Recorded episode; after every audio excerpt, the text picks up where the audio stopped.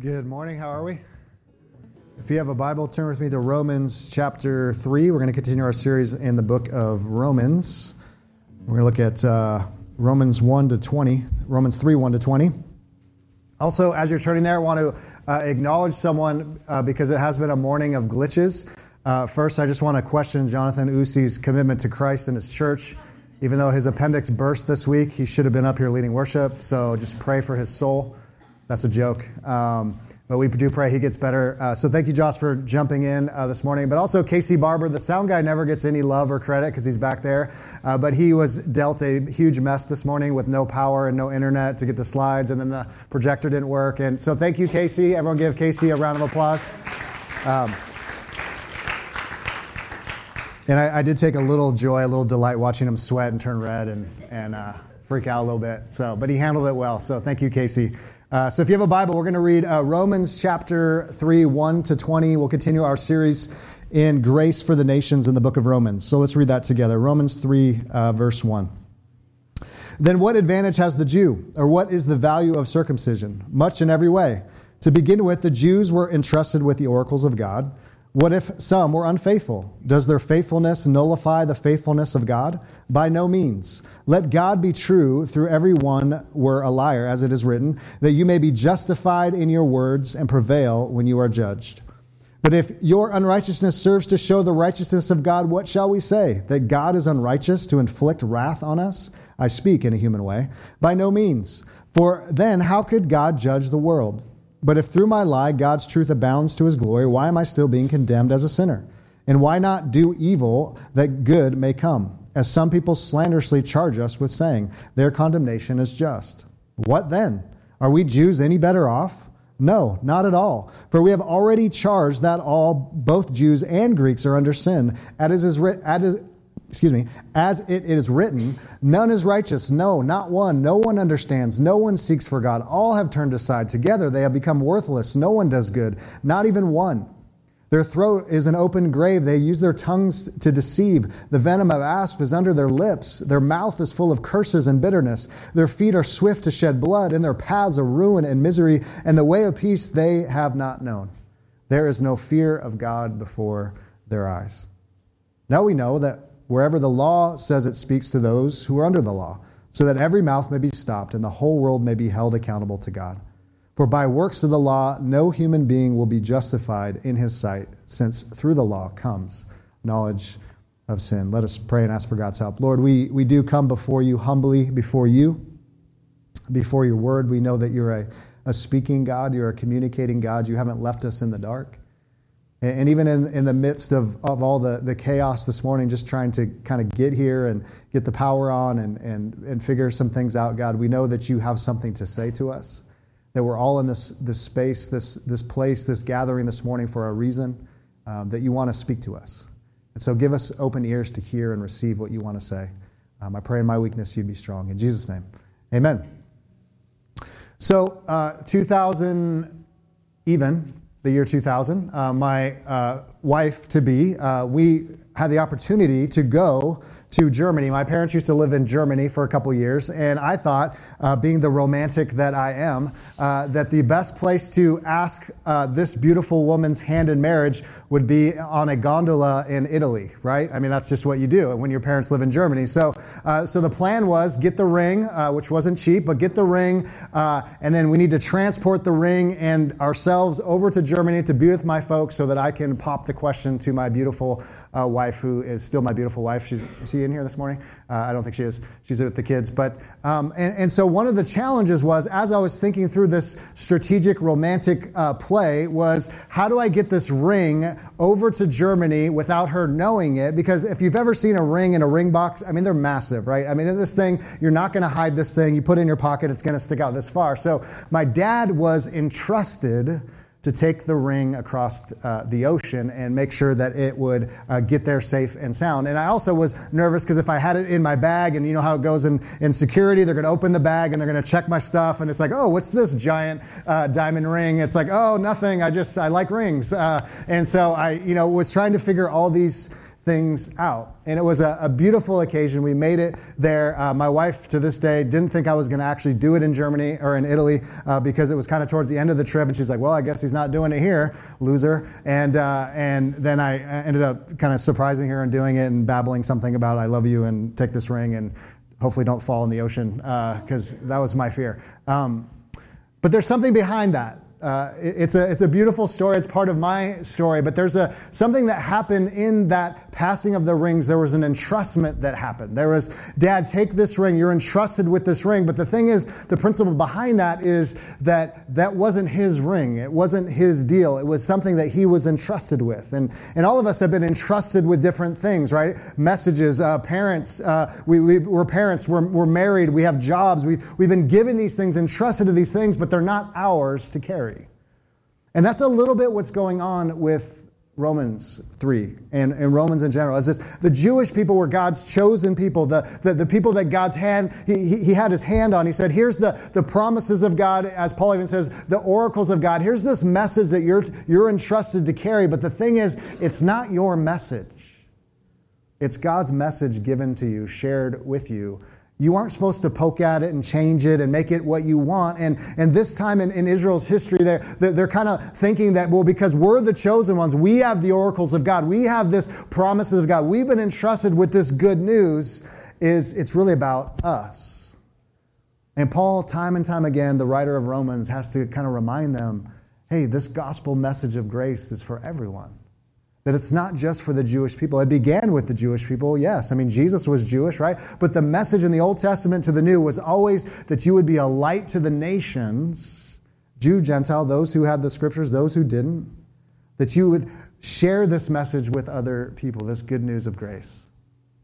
And so that's where we, we, we pick it up uh, this morning is, is, is they've kind of they've taken in this message. It's been entrusted to them but then they have all these kinds of, of questions about them. What good is it to be a jew then? What is it i mean it feels like we don't even have uh, any say or, or what does this mean? And that's where we, we kind of begin with the first eight verses of romans chapter 3 it's kind of this question and, and, and answer format which i love. Paul is very creative in this. And so you have to imagine kind of this, this hypothetical situation in this church. And in, in like any good new testament letter he's trying to answer the questions that they have. And that's why there's a lot of question marks, as you maybe caught, as you noticed, uh, you know, then what advantage has the Jew or what is the value of circumcision, right? He's, he's kind of proposing this hypothetical situations. He can hear the rumblings. He can go, he can hear him go, hey, we've been entrusted with this message and this is our thing. And yet all these Gentiles are coming in. I don't really understand because remember what I mentioned a few weeks ago is that the context of Romans is a church where the Jews have been pushed out because they weren't, they were frowned upon in the first century. Rome, Roman people hated the Jews. They were being persecuted. So they get pushed out of the city. Now now all these Gentiles, non Jewish people, become Christians. Now they're in the church. And then the Jews start funneling back into the church. And now there's Jews and Gentiles, and they're going, What? Who are all these people? They don't even know the Bible. Like, what, what's going on here? So you can sense the tension that's going on here. And so Paul's beginning to answer their questions and their concerns that they have. And, and I'm just going to summarize the first eight verses, and I'm going to do that actually um, because I want to spend the bulk of our time in the last 10 verses or so. Um, but I like the way uh, Timothy Keller, who's a, used to be a pastor in New York, a church planter who still works with a church planting organization. And I love the way he summarizes the first eight verses uh, in this kind of question and, and, and answer format. Uh, and I'm just going to summarize that. So the, the question in verse one is Paul, are you saying there is no advantage to biblical religion? Answer No, I'm not saying that. There is great value in having and knowing the words of God, right? These, the, these oracles of God that have been entrusted to you. Well, what's the other question? Well, yes, but those words have failed, haven't they? Because so many haven't believed the gospel of righteousness revealed in God's Son, Jesus. What has happened to the promise? That's a good question. The answer despite his people's failure to believe, God's promises to save are advancing. Our faithfulness only, our faithlessness only reveals how committed to his truth he is. Think of what he's done in order to be faithful to his promises, right? So it's actually in their unfaithfulness, God shows how faithful he really is. Question But if unrighteousness is necessary for God's righteousness to be seen, how is it fair for him to judge us? Verse 5. Answer On that basis, God would not judge anyone in the world. And we, Paul and religious Jews, all agree God should judge, right? we understand our true nature, we understand how we fall short of God's commands, of course, everyone deserves condemnation and judgment. Question Well, then, if, if me sinning makes God look better, that means that I should sin more, shouldn't I? So that his glory is more clearly seen, right? I mean, this is almost you kind of, I mean, reading it now, you're just like, really? Like they have these questions? Like, like let's just rip off a huge one just so God can be glorified, right? I mean, this is kind of insane. But he says, I have been accused of thinking this, and I certainly don't.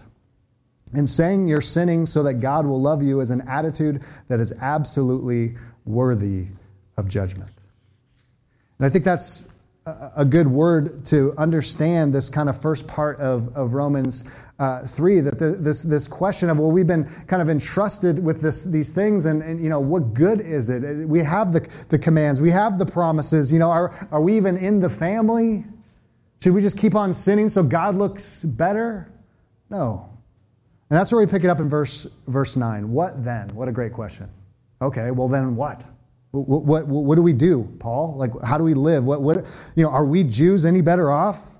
No, not at all. For we have already charged that all, both Jews and Greeks, are under sin. So, the first place we, we want to kind of start this morning in, in, uh, is to understand is that all of us need God's grace. All of us are, are lost, whether we're a Jewish person who understands the scriptures backwards and forwards and knows the promises, knows the covenants, knows the commands, or, or we're just coming in and, and not really sure who this God is and what he's like and, and what he's revealed to us and what he, he, he's taught us, wherever we, we are, whether we think we're a good person or an immoral person, it doesn't matter. The reality is that all of us need the grace and mercies of God. And that's why Paul says right there very clearly in verse, verse 9 is that both Jews and Greeks are under sin. They're under, under sin. This, this is a, a beautiful kind of statement to understand how the gospel works and how Christianity works is that we're, we're, we're either under sin, and that's also another way of saying unrighteous. We talked about that. Uh, Andy talked about that in, when he preached a couple weeks ago in Romans chapter 1 this unrighteousness, sin, evil, whatever, this, this inclination away from God um, uh, but toward sin, whatever it, it, it, may be, a way towards idols, towards everything but God, not loving God with all of our heart, mind, soul, and strength, not loving our neighbor as our ourself. There's a there's a, a, unrighteousness that has has come. So we're either under sin or un, unrighteous. It's a it's a pers- it's a excuse me it's a positional term. Um, so we're either under sin or the other is we're under grace. We're either under sin or Paul loves to say, or we're in Christ. We're trusting in Christ. We're trusting in His promise. We're trusting what Jesus has done on our behalf. His righteousness, His good works, His perfect record, His morality becomes ours in Christ. And we become new creations. We become His people. We become His saints. And it's kind of, I love, someone has called it a spiritual passport um, is that if you look at a, a passport, my, my son and I and, and, our family went yesterday. Um, he's going, taking a trip uh, with, he goes through this French immersion school uh, in Kansas City, and they get to go, take a trip to France. It's like, geez, kids these days, they're so spoiled. Um, I was just lucky to, like, I don't know, go anywhere cool. But anyway, um, that's here or there. Um, but we go and we get this passport. And if you've had a passport, many people have had a passport, they, they stamp the different countries that you go in. And, and really, what Paul is saying is, is, that if we look at our spiritual passport, is it stamped under sin or is it stamped in Christ? Is it stamped away from God, away from His affection, away from His life, away from His kingdom, or is it stamped, I'm His, I belong to Him by faith? And it's a free gift. It's mine. It's, it, it's, it's, so, so when I look at your passport, when I look at my passport, how is it stamped? And that's been Paul's argument all the way through Romans 3 thus far. It, doesn't matter if you're, you're religious or unreligious, whether you're a Jew, whether you're a Gentile, whether you're moral or immoral, whether you're the, the older brother or the younger brother. It doesn't matter if you're under the power and influence of sin or under the power of love and grace in Jesus. The question is, what is stamped on the passport? Who do you belong to? And that's a little bit of the Jews, those that had the promises of God, those that had the scriptures. That's why they're so upset, going, God, does it even matter that we're Jewish? But God's message to them and to us has always been what he said. What he said last week was, it's not about the external circumcision that happened um, in the Old Testament that set, set you apart as the people of God. He says now there's a different circumcision that's happened, and it's the circumcision of the heart. It's when God invades your life and shows you His grace and His mercy and makes you new. What's stamped on your passport? And I think this is really important because I think in our day, what, what we kind of do is like, it's not under sin, under grace. It's like certain kinds of people, certain kinds of sin. And so we categorize everyone, right? That the reality, there's only two kinds of people in the universe, right here as I'm speaking this past, present, and future those that are in Christ and those who aren't. Doesn't matter what sins they're into, right? Doesn't matter how good they are, doesn't matter how moral they are, how, how, how, much they care for the earth. It doesn't matter if they're a good dad or a good mom or a good mother or, or if they're good at work or they have integrity or no integrity. The reality is we're either in Christ under grace or we're under sin. And that's been Paul's argument the whole time. He doesn't want us to play the game of balancing, well, you know, they're kind of good, they're kind of spiritual, they're, they're kind of not. It's, it's either we know Christ or we don't. And it doesn't matter what church you go to, it doesn't matter what denomination you're a part of. I would walk into any church in Kansas City or in the world and say, hey, it doesn't matter. Eh, we're either in Christ or we're not. I don't care what your liturgy is. I don't care what your you know, believing documents are, right? And, and, so as we, we, we look at this, the, the, the, the, reality is, is that we're, we're all lost and we need the gospel um, of grace. And, and positionally, every human made by God is in the same place. There's no degrees of lostness. Like, like here, here's, um, so I have a, I have a now two-year-old. She's still in diapers, um, as two-year-olds are. and, and I have a almost teenager. So, so we have any given moment in our home, we could have a smelly, rotting diaper going on. And then any given time, we can have a smelly teenager that just got home from basketball practice that doesn't smell much better than a rotting diaper in our home. All kinds of smells. I mean, smells that you just go, oh, Lord, come quickly. What is going on in this home?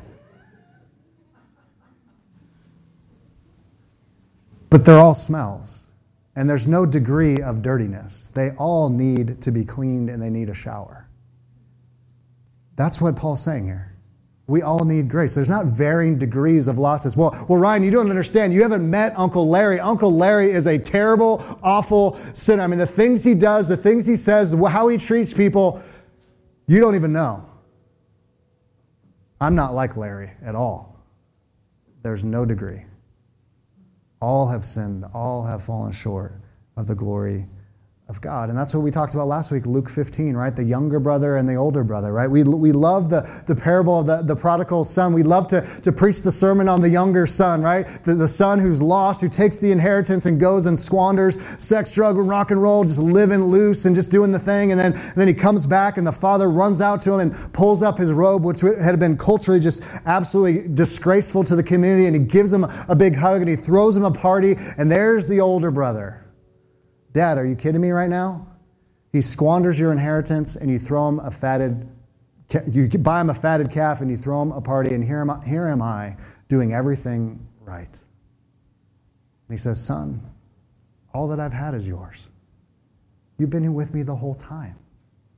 The older and the younger brother both need the grace of Jesus, and both are just as lost.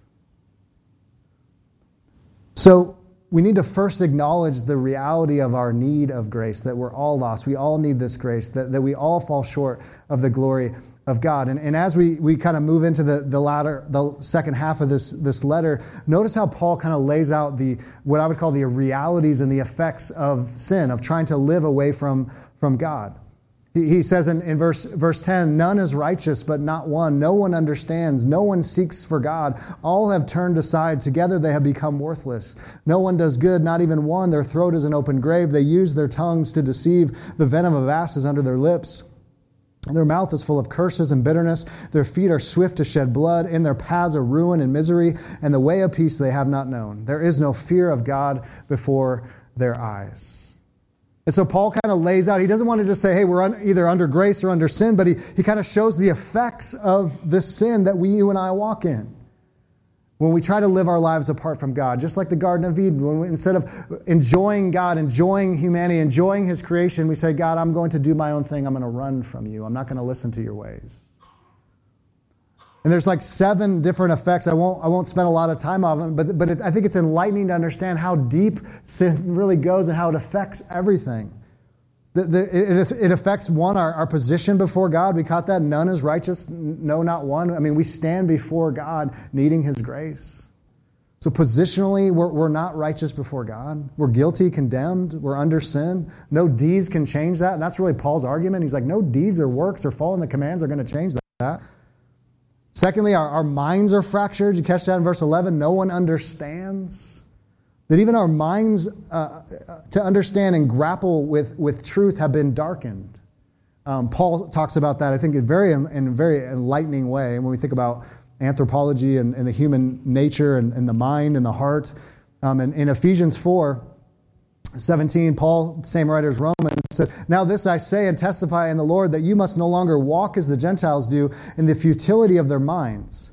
They are darkened in their understanding, alienated from the life of God because of the ignorance that is in them due to their hardness of heart. It's kind of interesting the way Paul kind of identifies the problem that the heart, the, the center of our will, emotions, desires are connected to the mind as well. So, so how we understand also affects the hardness of the heart. So even when we speak the things of God, the God or the gospel of God with the hard, with a, a mind that is darkened and a, a, heart that is hard, there's no receptivity. That's just hogwash. But Paul would say that the, the enemy has blinded uh, unbelievers, and, and, there's a veil over our hearts so that we can't even receive the things of God. It just sounds kooky. It sounds weird. It, do, it doesn't sound like reality until God rips the veil open and gives us receptivity to receive, right? Our, our, even our own minds. And, and that's what's silly when we have folks that, that want to argue that, you know, God doesn't exist and, you know, science is better and it's all about science and, and, you know, we can prove that. Well, think about our, three pound human sinful brain. That I'm going to stand before a holy God and go, nope, I know how the universe works. God told me. Or uh, actually, there is no God, so I just know, right?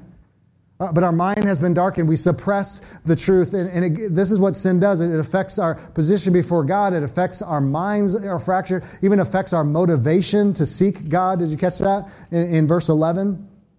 No one seeks for God. That there's not even an inclination, not even a desire to, to, to want to know God. We don't want to know His truth. We don't want to know His ways. We don't come out of the womb going like, where's God? I love Him. I want to worship Him. It's, it's the opposite. Isn't it astounding how, if you have kids, how, how at such a young age they can just be so rebellious so quickly? You know that, Paul, right? Right? You know your own heart. I mean, they say no. That's like their favorite word. Have you noticed that? Their first word is no. And you don't have to teach them that. There's no yes coming. Yes, Father, I love you. I will do whatever you ask of me, Father. It's no, no, no, I'm not doing that. Where do they learn to lie, right?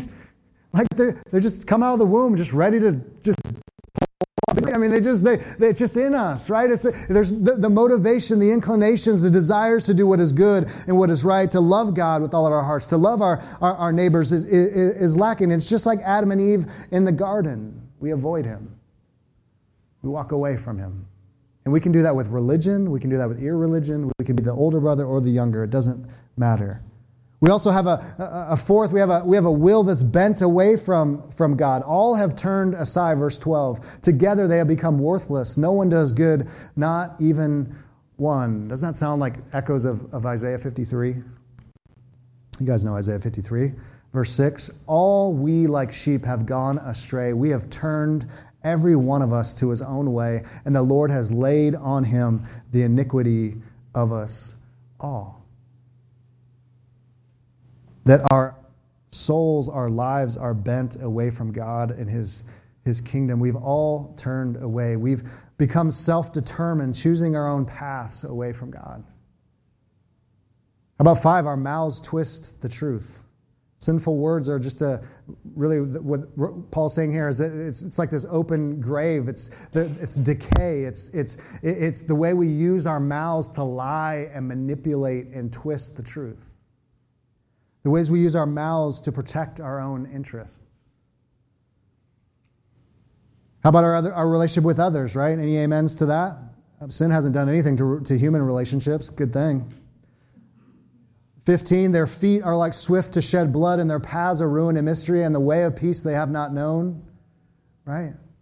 That literally, Paul's saying, we are after blood, sometimes literally, in human relationships. We become angry, we push people aside, we don't let them get our way. When they don't let us have our idols and our ways, we, we push them down. We say, get out of here.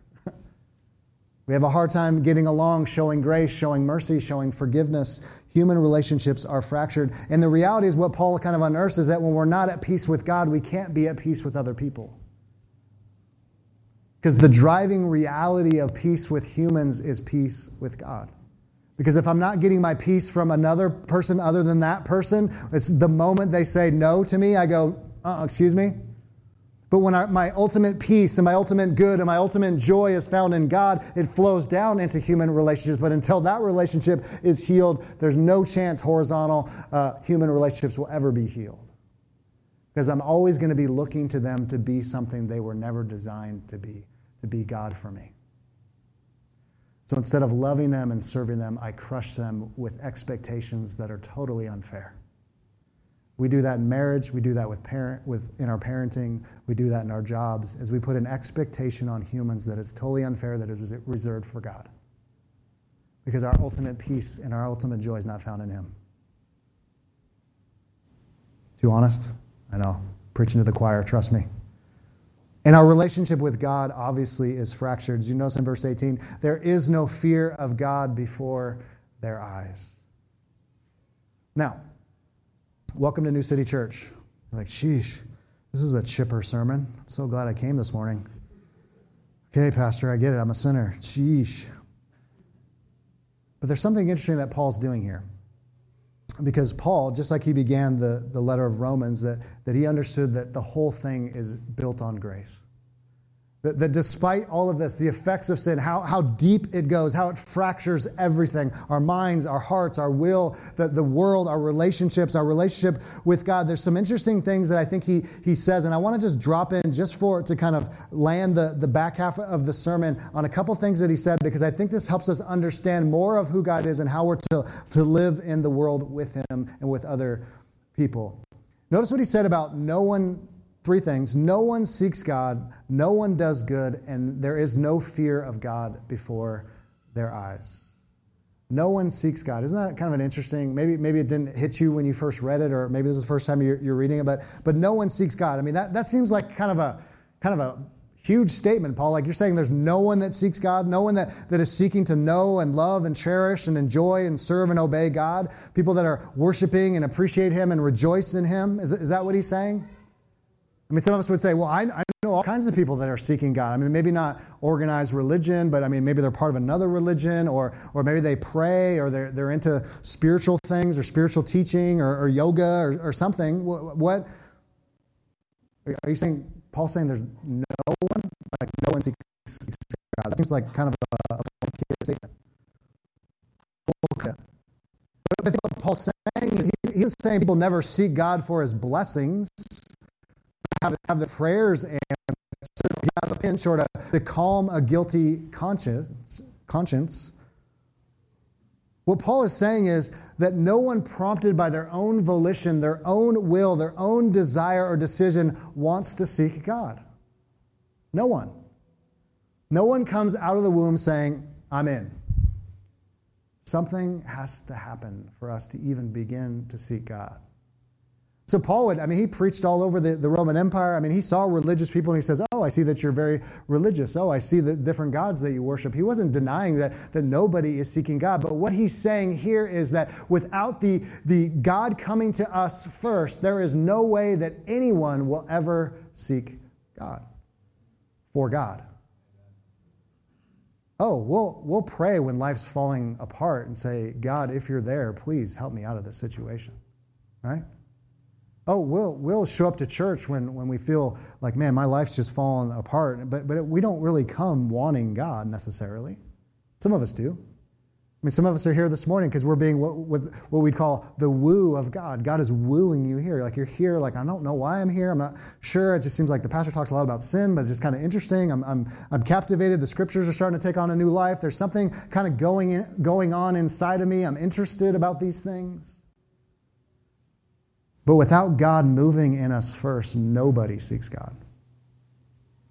I mean, scriptures make it clear all over all over the place. And I, and I have a reason why I'm, I'm, hitting this so hard but jesus teaches this way. Remember in john chapter 3 uh, nicodemus nick at night right? He shows up kind of embarrassed. He, he wants to talk to jesus. So he comes at, at, at nighttime and, and, and kind of like hey i got some questions. And like hey you're a true leader. Shouldn't you know these things?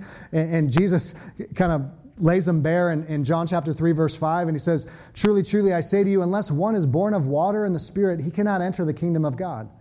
That which is born of the flesh is flesh, and that which is born of the Spirit is spirit. Do not marvel that I said to you, You must be born again. The wind blows where it wishes, and you hear its sound, but you do not know where it comes from, where it goes. So it is with everyone who is born of the Spirit. Have you ever seen wind? No? Got quiet in here, right? Nobody's seen wind. You can't see it, you see its effects tell you. I, I yeah, uh, Friday I was meeting someone for lunch. I, I walked to a, to a local restaurant and, and had lunch with them. And I was, I was walking up. Uh, I forget the street name uh, up here, but I was I was walking and it, there appeared to not be any wind at all. But I could kind of see the trees just a little bit, and there's really not blowing on me at all. And as soon as I made a right down the street, the wind just. But I couldn't see it. I could feel its effects. I could see the trees swaying back back and forth. But that's how the Spirit of God works. We don't do it. There's, God is at, at work. He's the one grabbing, giving us the inclination, giving us the desire, the motivation to actually begin to seek God because God, the Spirit, we need supernatural help and ability to see and believe and trust. If you back up one, one uh, page or a couple chapters, John, in the opening of John's Gospel, says something very similar. Um, in verse 12, John 1:12 but to all who did receive him who believed in his name he gave the right to become children of God who were born not of blood nor of the will of the flesh nor of the will of man but of God. No one seeks God unless God shows up. Doesn't matter your denomination, doesn't matter, matter your family background, your ethnicity, doesn't matter if you were born in America, doesn't matter if you voted a certain way. It, it doesn't matter who, who your family is or if your grandpa was a pastor. It has no bearing on your life with God. God is the one who comes and opens our hearts to see and believe and walk in his power. Now, why do I say all these things? Why do I say these things? Well, because I think Paul's argument is I want you to see the effects of sin, but the moment you begin to think that somehow you sought God before he sought you, you're missing the whole plot line. Because if you get that backwards, you're going to think it's actually about you and it's actually about your ethnicity or your background. That's a little bit of the problem with the Jews, right? They think we're the chosen ones, right? We've been chosen by God. And so it doesn't matter if we're faithful or not. We have the oracles, we have the promises. I grew up in the church, I grew up in this family, whatever it is. But he's saying the moment you forget that God's the one who came and rescued you, God's the one who came and found you, God's the one who put on flesh and, and lived a life we couldn't live and died and died and rose victorious from the grave. The moment we put ourselves in there, the gospel of grace means very little to you on a daily basis. But the moment you see who you really are, the list of sins, and you see His grace and His mercy and His love, your awe and your wonder and your gratitude and your obedience will be off the charts. We have to know bad news before we understand good news.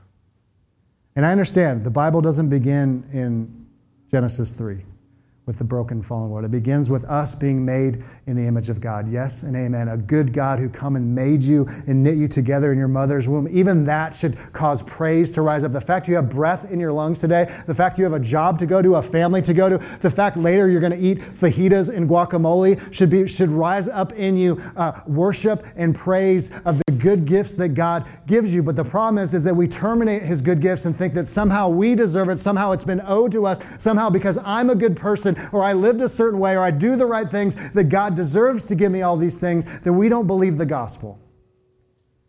The whole thing is grace. No one seeks God unless God seeks us first. That should cause a tear in your eye and gratitude in your heart when you grapple with it, when you sit with it long enough. The whole thing is grace. We begin by grace and we end by, by grace. So I think that's one important implication for us. Why we, we look at this list and go, sheesh, dark. But we say, look at the one who came and found us. How about no one is good? Now, people are going to say, okay, Ryan, now you're, you're crazy. Okay, I'm just, this is what Paul says. Just it up with Paul. But Paul says there's no one good. But people do all kinds of good things, right? Don't they? Right? Every day, people are doing nice, kind things in your workplace, right? Just got the guy a cup of coffee, said a kind word. Of course, good things happen all over in our city, right? Helping the homeless, helping the, the broken, right? Counselors, teachers, right? Engineers, helping our city become safe. You know, plumbers, elect, you know, electrical people that come when your power goes out and gets it back on the grid, right? There's all kinds of good things going on, right? What is Paul talking about? But what Paul actually, at the heart of what he's arguing is doing good things is not going to make our relationship with God, with God, that's not going to fix the problem. Us trying to do good things is not going to fix what can't be fixed, what needs supernatural intervention. That's his main argument. Because so much of, of Jesus' harsh words towards even uh, the Pharisees and the Sadducees of his day was hey, look at all the good things we're doing. Look at all the external things we're doing. But he says, but your heart is far from me. That you worship me, but you don't worship me because of me. You worship to be seen. You, you worship to, to look good to, to other, other people. There's a different motivation going on in your heart. And so, good deeds in the scriptures always have a form and a motive behind them. They, they rise from a, gra- from a heart of gratitude in Christ for His glory, not for selfish motives and self glory. Biblical good deeds are always done for the glory of God. 1 Corinthians 10 31, Paul says, Whatever you do, in word or deed, do it for the glory of God. So it's not that good isn't happening in the world. It's the motivation behind the good. Because again, if we're, the passport says we're under grace or we're in Christ or we're under sin, the reality is if you're not in Jesus and you're not in Christ, your motivation for doing good is always motivated by yourself, for yourself. Always because there's not a bigger external motivator, the glory of God. So, so we do these things because we've already been redeemed. We've already been rescued. We don't need to, to balance the scales. And I think woven, and I think this is God's kindness and God's patience and God's goodness, is that even maybe you might even be in this room, that if you're not a believer in Christ, the reason why we feel like we need to do good is one, you're made in the image of God. So justice is already built into your DNA. And, and, eternity is already on your hearts, and the law of God is already written on your heart. So you know there's, there's this kind of thing. I know I should probably do some good things. I'm not sure why, but the reality is there's also this kind of guilty conscience. There's, there's something like I feel like I need to kind of balance the scales of my life somehow. That's why when I've, I've walked with people in addiction, alcohol and drugs, it's interesting how when you get off alcohol and drugs, often you kind of replace it with this I need to kind of make the scales right. I, I got to do good. I got I got to make this relationship right. I got it right. It just kind of turns into this other thing where you want to just say, hey, you can rest in the gospel of grace. There's no earning here. That doesn't mean we don't make our relationship right. Doesn't mean we don't say we're sorry. Doesn't mean we, we, don't, we don't try to reconcile broken things. Of course not.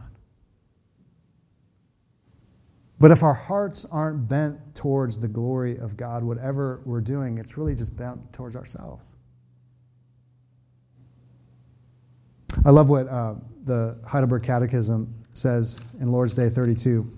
It's a beautiful catechism. It says, uh, The question is, we have been delivered from our misery by God's grace alone through Christ, and not because we have earned it. Why then must we still do good? Isn't that a great question? For forgiven, we're in God's grace. Why, why do we do good? Like, what's the point? Answer To be sure, Christ has redeemed us by his blood, but we do good because Christ, by his Spirit, is also renewing us to be like himself, so that in all our living we may show that we are thankful to God for all that he has done for us, and so that we may, he may be praised through us. And we do good so that we may be assured of our faith by its fruits, and so that by our godly living our neighbors may be won over to Christ. We have a whole different motivation as believers in Christ. It's out of gratitude. Thank you, God. You don't need my good works, but my neighbor does. That's what Luther said. This isn't about earning anything. We have it all. Everything that is in Christ is already ours. Every spiritual blessing in Christ is already ours. Good works isn't going to change that. But out of a response of gratitude, out of the fruit that is born out of our soul, a new soul, a renewed soul, and living and imitating who our God is, because our God is a compassionate God. He is a loving God. He is a forgiving God. He, he's the one who continues to serve and lay his life down for, for others and, and take care of the brokenhearted. We respond in that way because of what God has already done in us. It's always motivated by the glory of God. Always. So there is a goodness in the world, and it's ultimately begins with, with God. Motivated by God. It's for His glory. It's not for ours. It's not for our selfish satisfaction, but it's, it's because of Him and what He's done. And then, and then last, there's just this fear of the Lord that, that, that I think is so important to kind of put a bow on all of this is that the entire list of sins and the effects of sin all come back to one big idea, and that is do we fear God or do we not? That we find ourselves loving, gravitating towards, inclined towards sin and away from loving God and loving our neighbor. Why? Because the fear of God is not before our eyes. It's why the Ten Commandments are laid out the way they are. Do You ever read the Ten Commandments? I know you do every day, right? Just remind yourself. Um, where does it begin? You dirty sinner do these things? Is that where it begins? Exodus 20, anybody know? Where does it begin? Yeah? Even before that. I rescued you. I saved you. Starts with grace. Always. Right? That, that the reason we sin is because we don't have this, the goodness, the grace, the love that, that roots everything. So that if He's not our greatest joy, He's not our greatest love, if we're not loving Him with everything that we are, something else is going to try to take God's place. And so everything's going to get fractured, right? My, my relationships are going to get fractured. My, my, my, my mind, my heart, everything's going to get fractured because God is not ultimately the greatest good. There's no fear of God before my eyes. Psalmist says, The fear of the Lord, 11, the fear of the Lord is the beginning of wisdom. In, in Psalm 130, I love what, what Psalm 130 says, um, if I can find it. Psalm 130, uh, verse 3 and 4. If you, O Lord, should mark iniquities, O Lord, who could stand? But with you there is forgiveness that you may be feared. That when you and I pause just for a moment and we sit with that list in Romans 3. Here's a little list. And I look at this and I go, yep, yep, yep, yep, yep, that's me. When I read a verse like that, I go, but only you, God, could forgive. Because that's who you are. Only you would sought a sinner like me.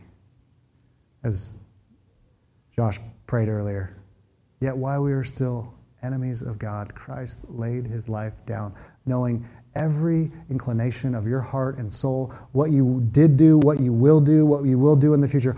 All of that was covered on the cross. He was willing, and for his glory and our good and our salvation, said, I'm laying my life down for you. Taking your place. My righteousness becomes your righteousness. I'm taking your unrighteousness, your sin on myself and giving it back to you. And when you and I begin to understand this, when we understand that this is the antidote to our sin, is that, it, it, is that sin just constantly makes us forget about God. It makes God unreal to us. But when we have a fear of God, a healthy fear of God before our eyes, and, and again, a fear is not, this isn't a, it can include trembling, but it's not really trembling. It's an honor, it's a respect, it's an awe, it's a wonder. It's making God the, the primary, the ultimate thing in our life. It's a healthy fear, it's a humble fear that He is God and I am not. I am weak and need His grace. Because all humility is, I know we're so weird about humility, like we can't talk about being humble. All humility is just saying, like, I'm weak and unable to do things, and there's someone greater than me. That's all humility is, right? Are we scared of that? We shouldn't be. People are just people going like, I don't have it all together and I need God's grace and I'm, I need his, his mercy, right? I'm not awesome, right? It's good to say I'm not awesome daily, but He is. So, a healthy fear of God is, is how we can, can continually not fall into those effects and those things that, that Paul lists in, in, in uh, 11 to, to 18. It's the fear of God that we need, a humble, joyful fear of God, a daily putting God before our hearts and our minds, gathering with, it, with our, the church on Sundays to remember that He is good and that He is gracious and doesn't treat us as we deserve. Gathering in, in city groups, opening the scriptures together, being with Christian friends, serving together, all these different ways, it's constantly reminding us that God is good and that sin is a waste of time. That sin will never give us what it promises. Amen? Never. Right? For a time, yeah, it's great. It's good. Awesome. But it's like that hook in the fish, right? It's just there. It just keeps luring us in, luring us in, and it never delivers on its promise. Now, as we, we land the plane of the sermon, Paul says something really interesting here about the silence that comes when we understand who we really are before God. We understand our lostness, our sin, but God's grace. He says, Now we know that in verse 19, whatever the law says, it speaks to those who are under the law, so that every mouth may be stopped and the whole world may be held accountable to God. The silence that comes when we see ourselves as we truly are is a gift from God. When we stop saying, Yeah, but, yeah, but, you don't understand. I, I'm a good person. I'm not that bad. I'm not like him or her. There's a beautiful gift that God gives us, and it's called the gift of silence. That we can stand before God and go, I deserve anything that's coming, but I'm banking my hope on the righteousness of Christ, the one who took my judgment. I'm not looking to my good words. I'm not works. I'm not looking to my morality. I'm not looking to how well I recycled or if I did keto or if I got on the treadmill enough or, or, or if I said enough words or I go the right way or whatever it is. I'm not banking my life on that. But the whole world will be, be silenced. And we'll either receive on the passport in Christ under grace or under sin. I want to close with this quote. Oh, wrong quote guy named John Gerstner says this The way to God is wide open. There's nothing standing between the sinner and his God. He has immediate and unimpeding access to the Savior. There's nothing to hinder. No sin can hold you back because God offers justification to the ungodly. Nothing now stands before the sinner and God but the sinner's good works. Nothing can keep him from Christ but his delusion that he has good works of his own that can satisfy God. All they need is need. All they must have is nothing. But alas, sinners cannot part with their virtues. They have none that are not imaginary, but they are real to them. So grace becomes unreal. The real grace of God they spurn in order to hold on to the illusionary virtues of their own.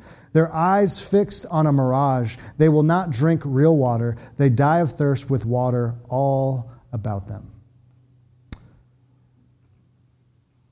All you need is need. The gospel is all you need is need. All you need to see is, I have need. That I don't line up, that I do fall short.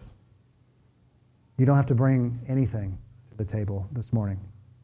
I say it every, every week that we don't come fixing ourselves up. There's no um, amount of works or good things that we need to do before we come to the table. It doesn't mean we it wouldn't behoove us to confess our sins, uh, maybe quietly, or if there's someone you need to reconcile with. Of course, we want to do that, but that doesn't keep us from the table. God's grace is wide open. And He invites us to the table to come and eat of something that can satisfy the deepest parts of who we are. I, I love um, w- what Peter said in, in 1 Peter uh, 2 is that when, when Jesus was being reviled, when he was being cursed, when he was being pushed aside, that he didn't even open his mouth. But instead, he entrusted himself to the Father. And he gives us an example of that's how we do this. We don't look at our good deeds. We don't look at our good works. We don't look at how good our, our scales were this, this week, but we entrust ourselves to the Father who is good and gracious and kind. So if you're a believer in Christ, please come and celebrate the Lord's Supper with us. The way we do it is we have two uh, lines up in the front. Uh, we break off a piece of the bread, we dip it in the cup. Uh, we have some gluten free, nut free bread there in the middle you can take as well if you need that.